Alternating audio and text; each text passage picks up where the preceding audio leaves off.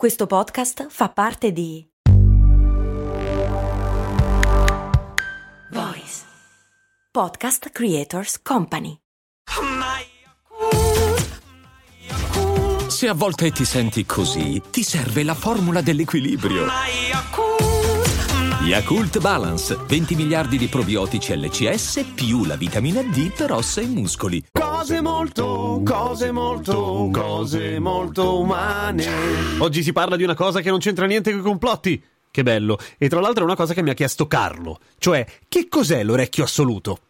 Allora, l'orecchio assoluto è per definizione la capacità di una persona di riconoscere una nota e senza altri riferimenti, cioè lui sente un La e senza sapere che è un La sa che è un La, cioè gli altri non lo sanno, lui lo sa che è un La. Non è facile, eh? Non è facile. Avrete sentito mille volte dire che l'orecchio assoluto è una questione innata e che o ce l'hai o non ce l'hai ed è bene o male così a dir la verità, perché l'orecchio assoluto si sviluppa più o meno intorno ai sei anni e difficilmente dopo, perché in quel momento che il cervello è ancora tutto bello acerbo che si sta facendo tutti i suoi collegamenti collegamenti nella testa, storie di assoni e di neuroni. Fatto sta che se un bambino viene allenato all'educazione musicale, riuscirà a sviluppare l'orecchio assoluto. E questo è il fattore ambientale. Poi c'è ovviamente l'aspetto genetico, nel senso che ci sono persone che sono stonate, punto, e non ce la faranno mai nella vita. Di solito si dice che chi è stonato mentre canta e se ne accorge è una questione di educazione vocale e quello si ripara. Chi è stonato e non se ne accorge Niente, va abbattuto, come i cavalli. È importante l'orecchio assoluto? Beh, di brutto, perché puoi fare il figo con i tuoi amici e riconoscere le note così, senza guardare. Dopodiché, con l'orecchio assoluto puoi suonare tutto quello che vuoi?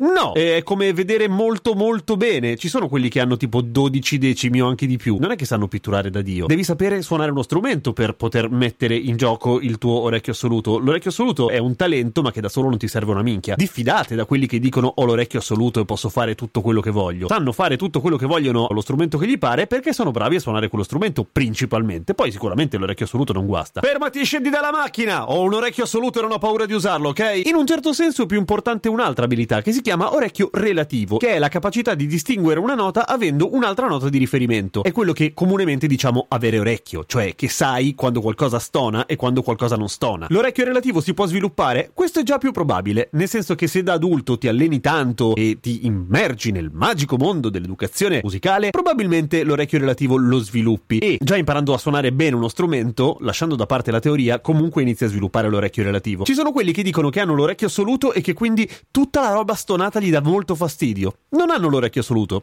sono solo un po' stronzi, nel senso che è come dire io ho 12 decimi e se vedo una Fiat Multipla mi viene mal di testa. viene a tutti, ma mica ce la meniamo. Saper partire a cantare una canzone con la nota giusta, cioè quella del disco fondamentalmente, vuol dire avere l'orecchio assoluto?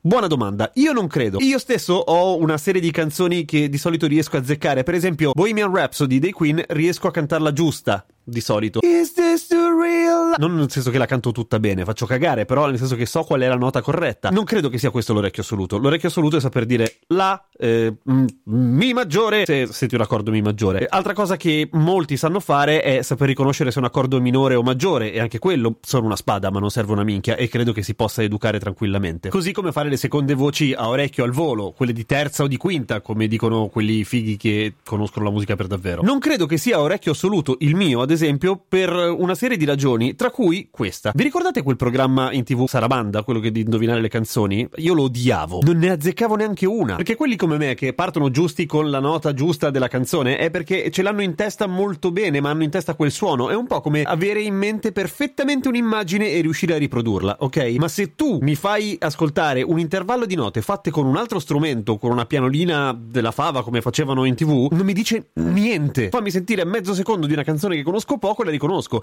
Anche, che ne so, anche bella stronza di Masini. Che culo, eh? Ci sentiamo domani con cose molto umane. Ringrazio Carlo che ha fatto la domanda. Vi ricordo che potete fare anche voi delle domande se volete scrivermi sui social, Radio Kesten su Instagram, eccetera. E a proposito di Instagram, volevo ringraziare la anonima ascoltatrice che ci ha regalato un bel logo per la trasmissione. È anonima non perché io non sappia il nome, ma perché lei si vergogna a dire che l'ha fatto. Non perché sia brutto il logo, è molto bello. Probabilmente si vergogna invece di cose molto umane e non vuole che finisca sul curriculum questa trasmissione vergognosa. E la capisco. Avete controllato se la nota di Bohemian Rhapsody era giusta? È giusta. Pensate che abbia barato? No.